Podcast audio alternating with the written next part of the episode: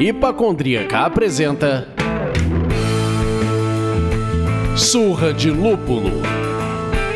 Oi, pessoal, bom dia, boa tarde, boa noite. Eu sou Ludmilla, mais conhecida no Instagram como Hipacondríaca. E no programa de hoje, meus amigos, nós vamos falar de um tema que nós, pessoalmente, queremos sempre debater e fomentar na vida e no mercado cervejeiro, que é a inclusão, diversidade e empreendedorismo. Para reforçar esse papo, a gente vai conversar com a Dani e com o Christian do Torneira Bar. E ao longo do papo, vocês vão entender por que, que a gente chamou eles aqui. Mas antes de qualquer coisa, chegou abril, gente. Que mês lindo, iluminado. E aniversário de dois anos do Surra de Lúpulo. Então fica com a gente que o mês está recheado de convidado bacana para você aproveitar. Antes de passar a palavra para os nossos convidados, para eles poderem dar um alô, a gente tem o prazer de informar que esse programa é oferecido pelos nossos mecenas empresariais. Essa galera que empurra o nosso Fusquinha ladeira acima, cerveja da casa, Bros Beer e cervejaria Narcose. Muito obrigada.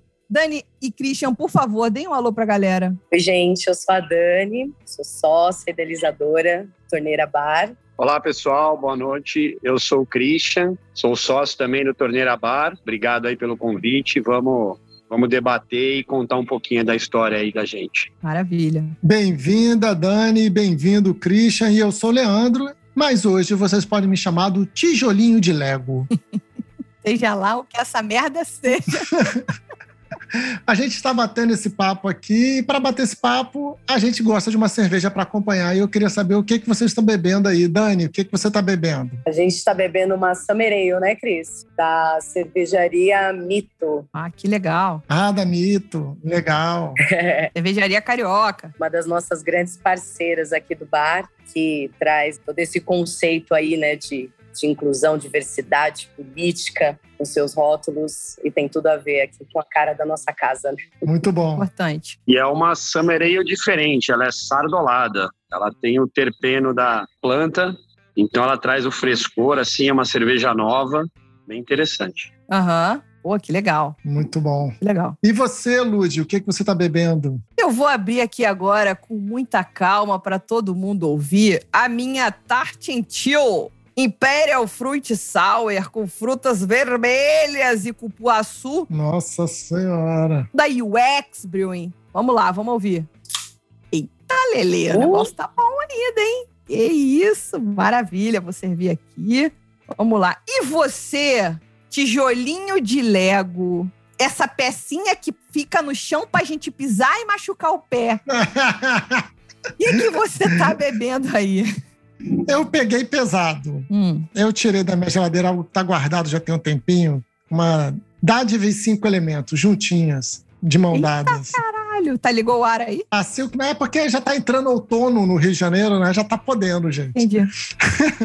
a Silk Mass, uma White Barley Wine. Olha isso, cara. Ó. Meu Deus do céu, não quero nem ver. Você tá ficando menos ansioso, hein? Aquele remedinho que você tá tomando tá funcionando, hein? Tá funcionando, tá ajudando, tá ajudando, tá ajudando.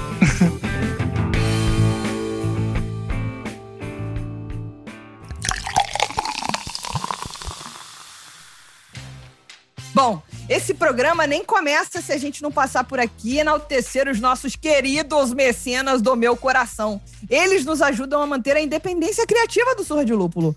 Vamos agradecer a alguns deles, inclusive dando boas-vindas, né? A Fernanda Santos da Costa, Fábio Barcelos, Luiz Gustavo da Silva Pinto, Aline Jansen, Rodrigo Moraes, Léo Bess, Cláudio Bozani e Guilherme Castro. Torne-se você também um mecena do Surra de Lúpulo. Acesse o site apoia.se barra Surra de Lúpulo e escolha o apoio que cabe no seu bolso.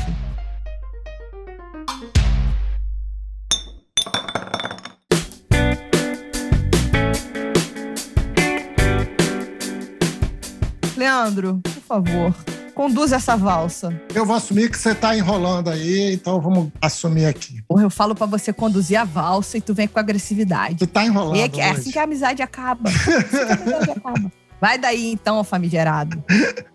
Bom, gente, vamos lá. Primeiro, acho legal vocês contarem sobre a história do Torneira Bar, que é uma história bem interessante. Então, Christian Dani, quem começa, por favor?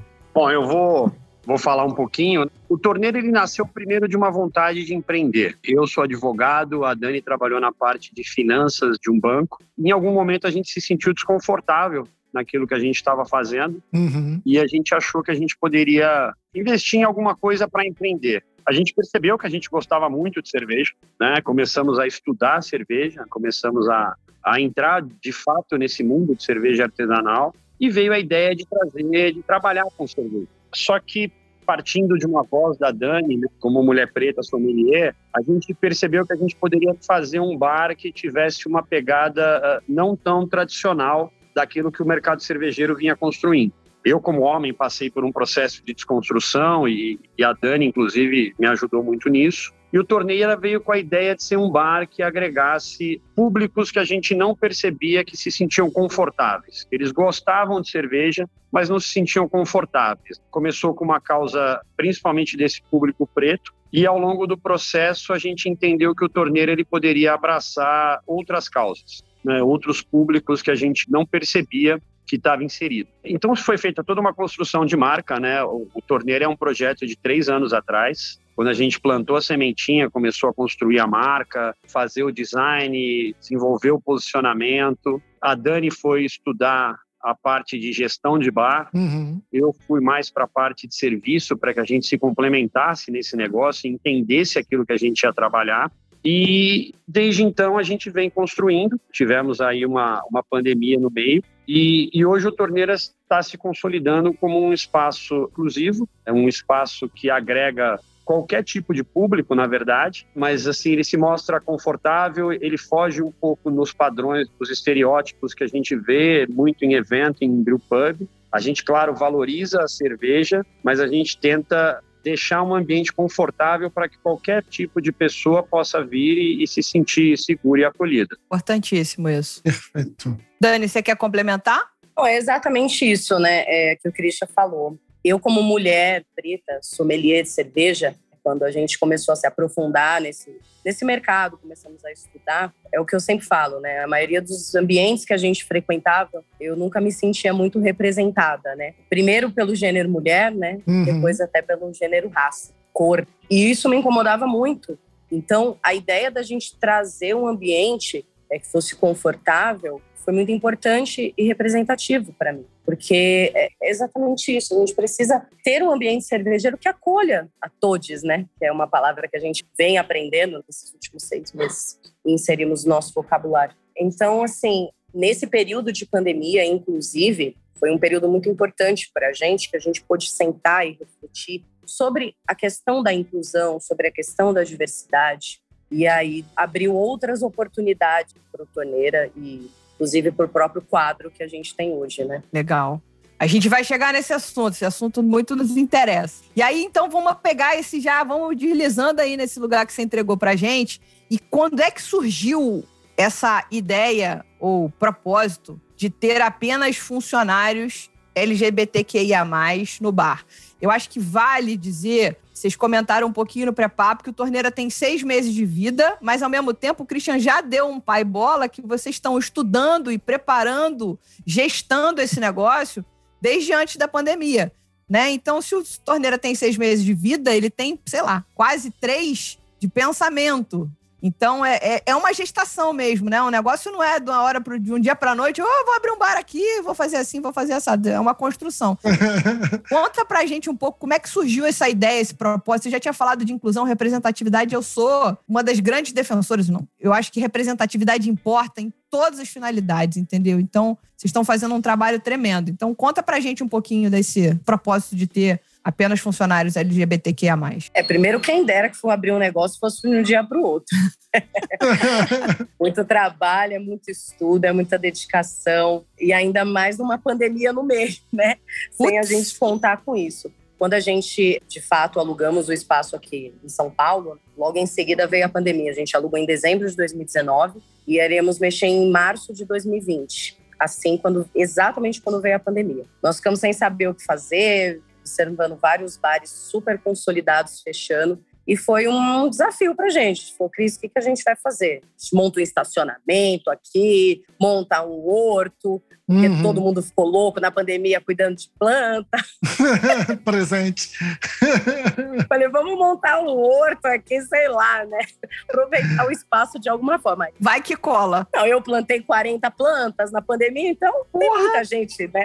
Uhum. Mas foi muito bom, esse, assim, esse período foi muito importante para nós, porque o que, que acontece? A gente sempre teve a ideia de trabalhar a diversidade dentro do nosso bar. Só que esse período da pandemia, a gente foi estudar o que era diversidade. Legal. A gente foi lá, pegou a sigla LGBTQIAP+, e começamos a entender quem é esse público e por que esse público não frequentava lugares de cerveja artesanal. Uhum. Isso começamos a estudar, começamos a ler, começamos a entender qual o, o, o público ali da sigla, que inclusive tinha mais dificuldade uhum. de empregabilidade no mercado de trabalho. E aí nós chegamos na comunidade trans, travesti não binário, uhum. que ainda dentro da sigla da comunidade ainda é o que mais encontra preconceito, sofre preconceito, discriminações dentro desse mercado de trabalho. Então, daí, eu e o Christian olhamos um para o outro e falamos assim, cara, é isso. Porque se a gente vai pautar a diversidade, a gente precisa trazer representatividade para o nosso bar. Legal. E eu acho que isso é muito importante. Não é só a gente falar, levantar uma bandeira, né? Até porque nós não somos um bar LGBTQIA+. Nós somos uhum. um bar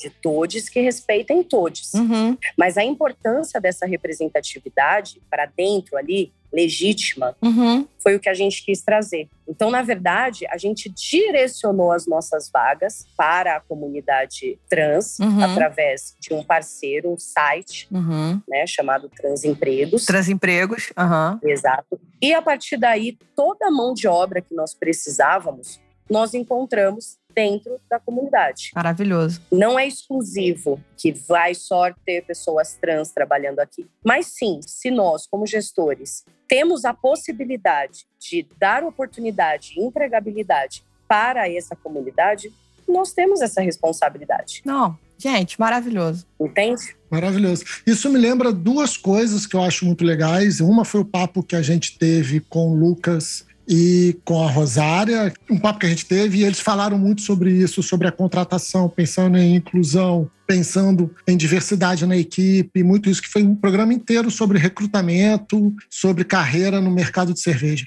E o outro é o caso que aconteceu na Praça Roosevelt, ali na República, aí também em São Paulo, daquele grupo de teatro Sátiros e da escola SP Escola de Teatro, uma coisa dessa, que lá em 2010 eles viram no cenário ali da Praça Roosevelt tudo abandonado, estava tudo perdido mesmo, e eles viram o público que estava lá, e eles viram muitas pessoas trans que tinham como praticamente o único ponto de carreira que era aceitável pela população, né, que a população meio que joga as pessoas para esse lugar, que é a prostituição. E aí o pessoal do teatro resolveu contratar essas pessoas, primeiro como recepcionista, depois como caixa, e aí foi indo. Depois, aí, hoje em dia, uma das professoras da escola é de lá, atrizes são pessoas trans, são mulheres trans. Muito legal. E isso, o que uma pessoa que vive nessa escola e participa dessa escola, uma amiga minha, me fala, é que isso mudou o desenho da República. Só que no caso de vocês, vocês não estão num ambiente desses, né? Vocês estão, se eu não me engano, na Vila Madalena. Não é isso? Não é um ambiente onde. Vocês estão na Vila Madalena, Christian e Daniel?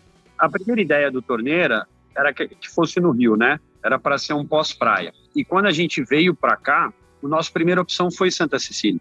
Né? Uhum. A gente foi procurar em Santa Cecília porque a gente imaginou que o bar teria a cara de Santa Cecília. Uhum. Por algumas dificuldades, a gente não achou um espaço do tamanho que a gente queria e eu acho que isso foi muito importante, que direcionou a gente para essa região, porque hoje a nossa ideia ela entra como ocupar espaços. Uhum. Então, a, a, a, o fato do bar estar aqui foi justamente porque o Vila Madalena uh, é um bairro boêmio, é um bairro turístico, é um bairro que comporta esse tipo de entretenimento, mas dentro disso que a gente foi estudando, a gente percebeu que essas pessoas também não se sentiam confortáveis de vir para Madalena. Uhum. A gente recebe muitos relatos aqui, puta, eu acho o bar muito legal, quando falaram Vila Madalena eu já torci o nariz. Uhum. E quando vem no bar, ficam, se sentem acolhidos, enfim, e muda. Então eu acho que a ideia é que a gente pode estar em qualquer lugar, em qualquer espaço, Legal. e isso também favorece para que essa galera também tenha qualquer lugar para ir, não precisa ficar restrito a alguns lugares como Augusta, como Roosevelt, né? Exato.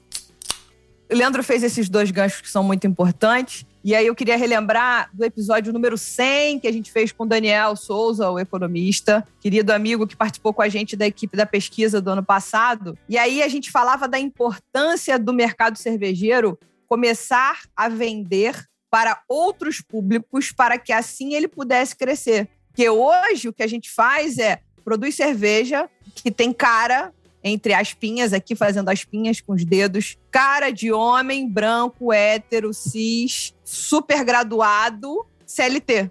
Se você ficar só nesse nicho, você não vai fazer a cerveja crescer. Então você tem um tanto de gente que quer provar, que quer degustar, que quer aprender, que quer conhecer. E acho que o Torneira está fazendo isso até pensando na representatividade, mas de alguma maneira vocês estão contribuindo para que o mercado cresça, porque as pessoas que vão aí provam a cerveja, amam o ambiente, amam a inclusão, amam a representatividade, mas elas estão aprendendo a degustar cerveja artesanal e podem fazer isso em outros lugares, ou seja, outros empreendedores se beneficiarão com a iniciativa pioneira de vocês. Acho que valia esse ponto para a gente fazer esse gancho no episódio número 100. Então, quem não ouviu ainda, por favor, volte e ouça.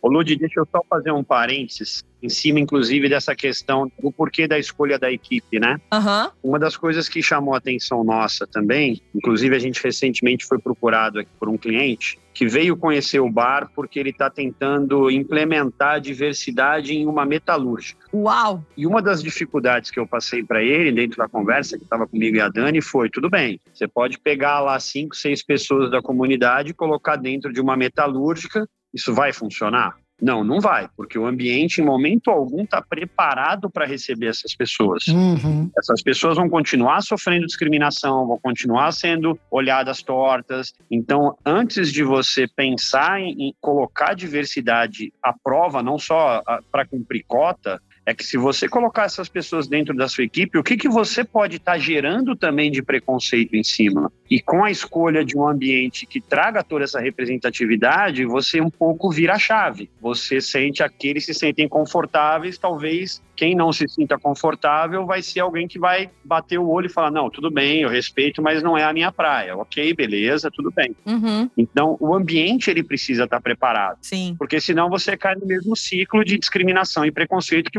você vê na rua. com certeza. Trabalhar com diversidade, falar de diversidade, a gente até tem que tomar cuidado, porque é uma camada mais profunda para ser real, né? Sim. Não adianta dar emprego é importante, gente, pelo amor de Deus. Dar emprego é importante, mas a camada, como você falou, da construção do ambiente, um ambiente que não seja hostil, um ambiente que seja de fato inclusivo, receptivo, é muito importante para que isso seja uma continuidade, para que você comece com 5 e em algum momento você tenha 15, 20, 100, sei lá. É, Importantíssimo nesse ponto. É um ponto que falou a respeito da marginalização da comunidade trans. O acolhimento que a gente faz aqui, a gente percebe que é de extrema importância para eles. E não só isso, o ambiente, mas também o que a gente oferece, por exemplo, de apoio emocional, Sim, porque a gente percebe que são pessoas que têm muitos traumas, que vêm de família, uhum. que vêm da rua, né? Então você proporcionar um ambiente acolhedor ou proporcionar saúde também mental claro. também é importante. Não é só,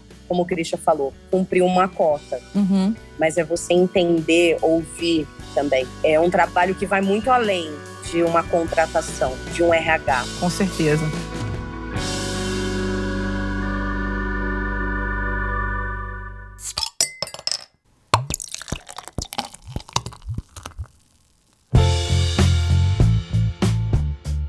Que a gente está falando de contratação, contem pra gente aí quais são as dores e delícias nesse tipo de contratação. Quais são os desafios? Como é que é esse processo? Olha, na verdade, assim, eu vou dizer uma coisa. A gente aqui não costuma muito, como eu posso dizer, de ah, são trans, não são. Aqui para nós somos. Você chegou aqui, você se apresenta como Christian, você é Christian pra gente. É isso. Uhum. Aham. E nós vamos te tratar como Christian, nós vamos te cobrar da- dentro da sua responsabilidade, nós vamos te, é, te oferecer todo o suporte ali para seu trabalho. Aqui nós somos uma empresa como qualquer outra. Uhum. Existem as responsabilidades, tarefas, cobranças, compromissos. O que a gente percebe, na verdade, é que esse ambiente que a gente proporcionou, talvez todos serem trans, se torna um ambiente muito confortável para eles ser quem eles são. Então, é muito comum a gente ouvir mesmo relatos de comemorações assim, que para a gente nunca seria, por exemplo, é um hormônio que está fazendo efeito, sabe? São coisas totalmente diferentes da nossa realidade Uhum. é muito comum, assim, num- numa cervejaria normal, é como um ambiente de trabalho normal. Nada difere, porque nos nossos olhos não há nada de diferente, entende? Uhum. Ou talvez algum ponto que a gente perceba que seja um pouco delicado de lidar seria essa questão emocional. Sim. Como eles carregam muita dores, carregam aí preconceitos, situações de marginalização. Então, assim, as preocupações que a gente tem são outras também. Uhum. Por exemplo, um funcionário não chega num determinado horário, passa uma, duas horas, o nosso medo é que talvez ele tenha sido morto na rua. Entendi. Então, assim, é, é- porque é isso, a sociedade é isso, né? Nós somos o, o- o país que mais mata trans. Sim. Eu acho que essa pergunta tinha um pouquinho a ver também Com o recrutamento. é com, por exemplo, você chegar e falar assim: você está usando o Transempregos, que é um site referência para buscar profissionais trans do mercado. Então, você já vai focado ali em pessoas que têm aptidão e habilidade para executar o cargo de bartender, o cargo de garçom, garçonete, o cargo cozinheiro, sei lá.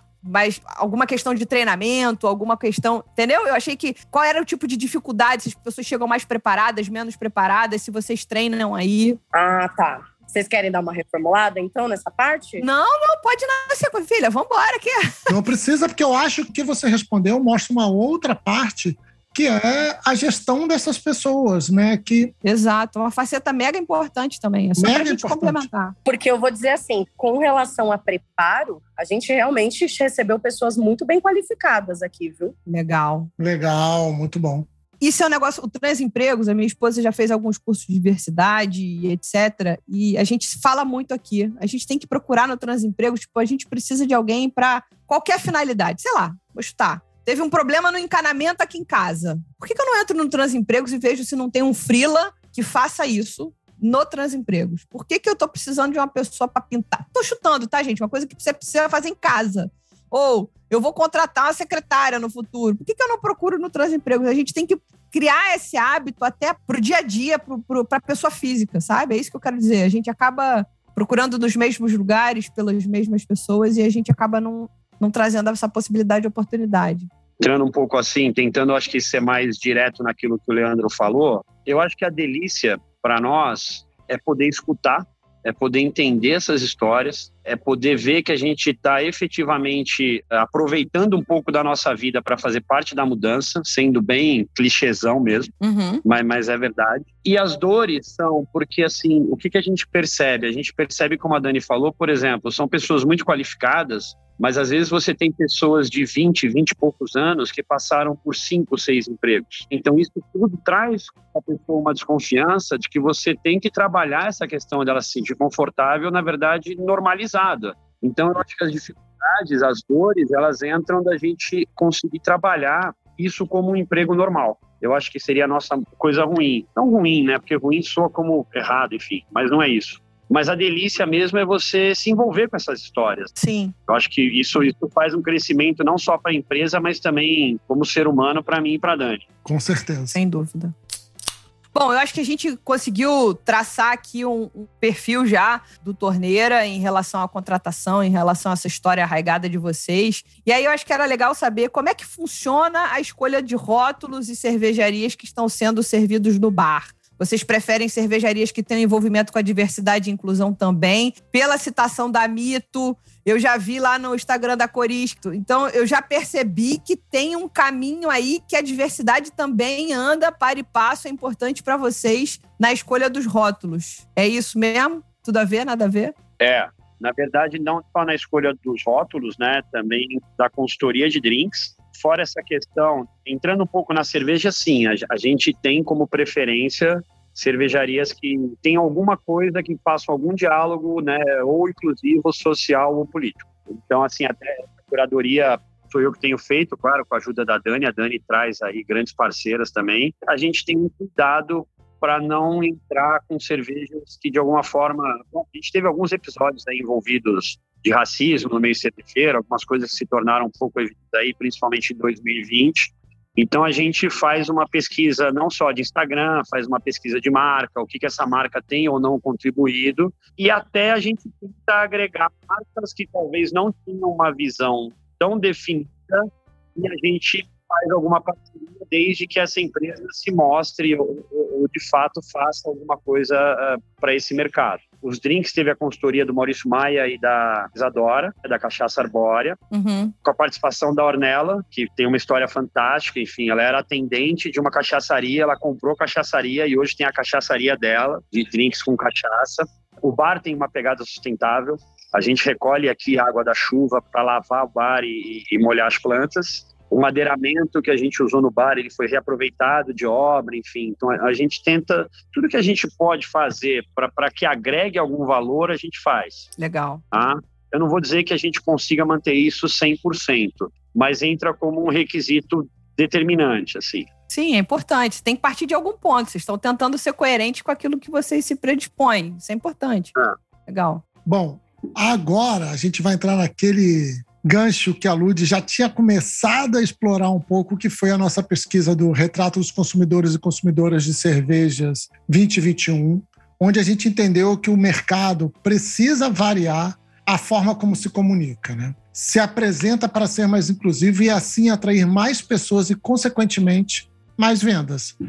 Até porque, assim, como disse bem o Lucas lá no programa que eu já citei, é fazer o certo pelo certo. Não é fazer porque vai trazer mais vendas, mas também tem esse benefício. Né? Vocês têm receio de, por estarem tão focados em um nicho, que isso possa afastar clientes? Na verdade, não, porque como a gente não é um bar LGBTQIA+, a gente não se posiciona dessa forma, a gente se posiciona como um bar que respeite todos, nosso bar é aberto uhum. a todos que quiserem frequentar. Então, a gente entende que nós estamos direcionando uma proposta e há um público para essa proposta. Entendi. Há um público que necessita de um local assim. Eu falo que o Torneira, ele se difere de uma tap house, um brew pub, que geralmente a gente vê aí no mercado.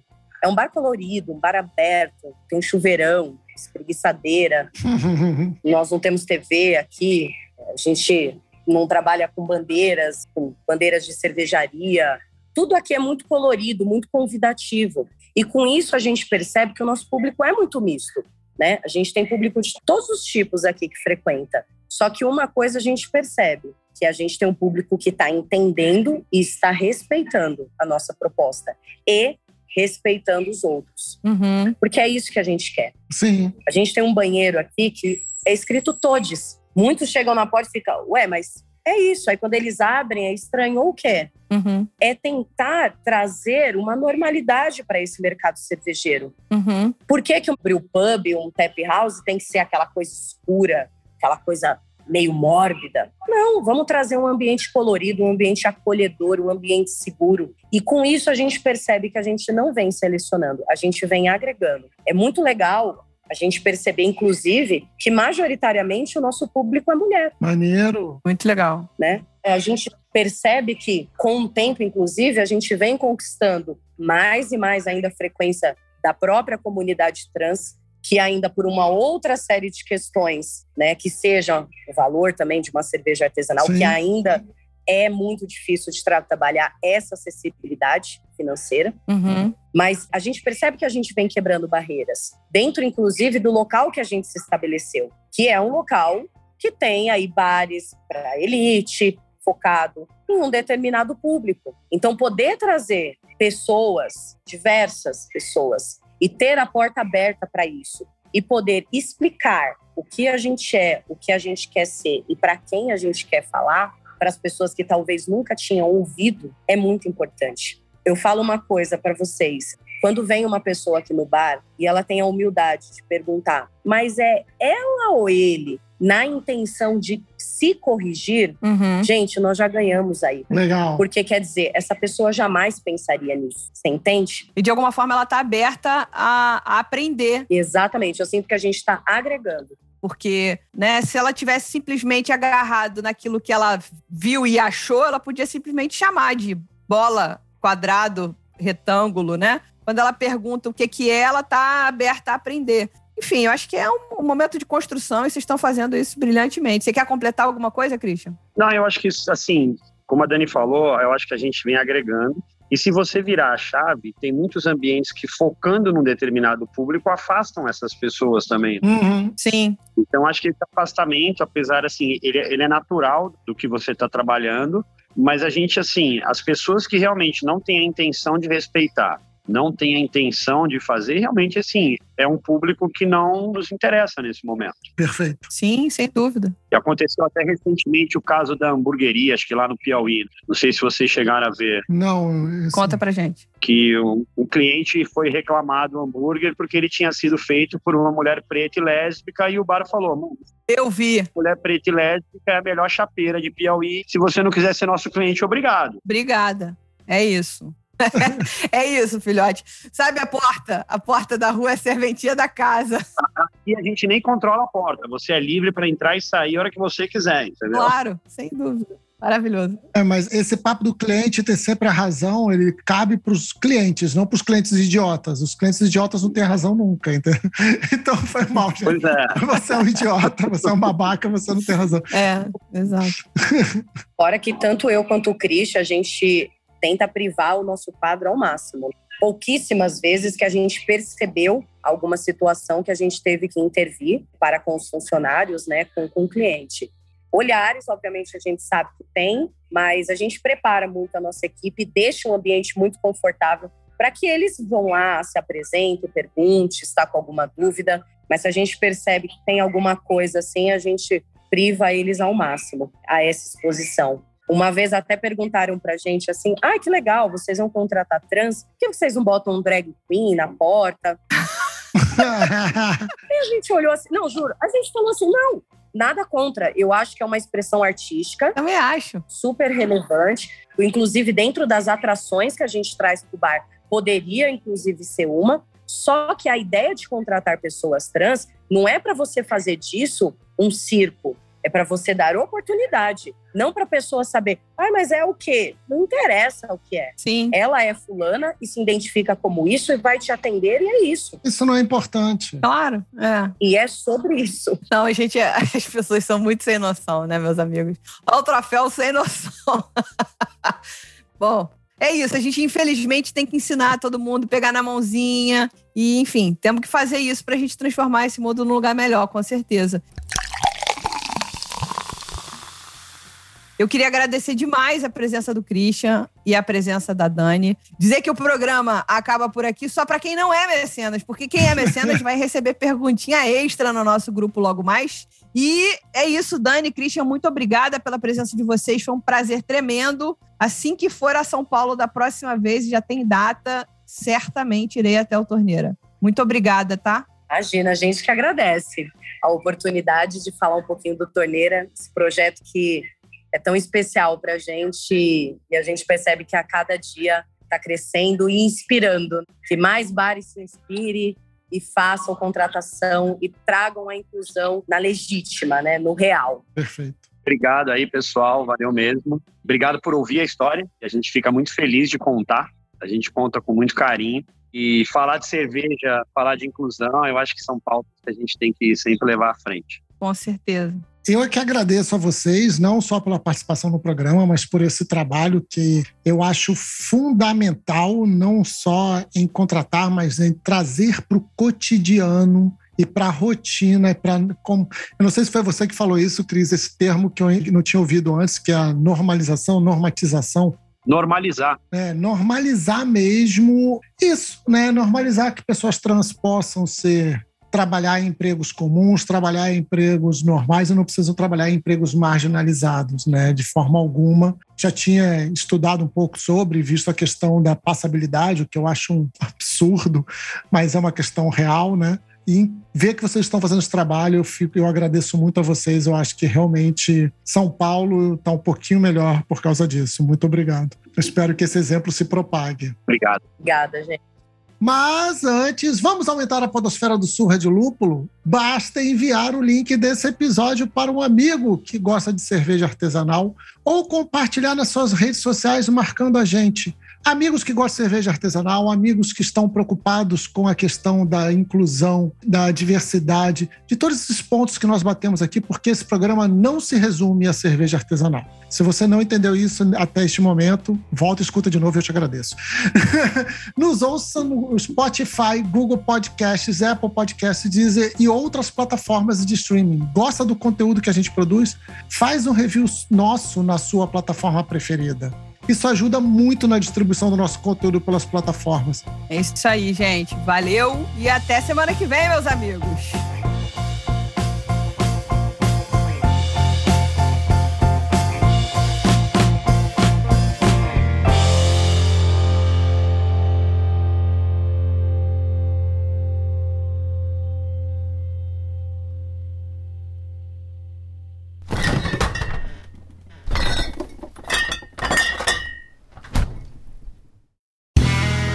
Este podcast foi editado por Play Áudios.